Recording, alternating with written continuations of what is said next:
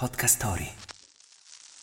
È il 13 febbraio del 1927 e in Italia non sposarsi costa caro. Wake up! Wake up! La tua sveglia quotidiana. Una storia, un avvenimento per farti iniziare la giornata con il piede giusto. Wake up! Tassa sul celibato.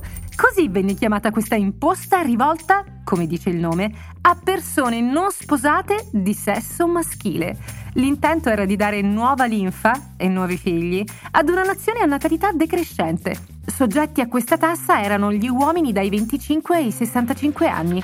Esentati furono solo gli invalidi di guerra, alcuni gradi militari e, ovviamente, i sacerdoti. Nonostante questa misura ed altre successive, come i premi di natalità per famiglie numerose, la decrescita delle nascite continuò per almeno altri dieci anni. Insomma, gli scapoli impenitenti non si spaventarono nemmeno davanti a un esborso di denaro.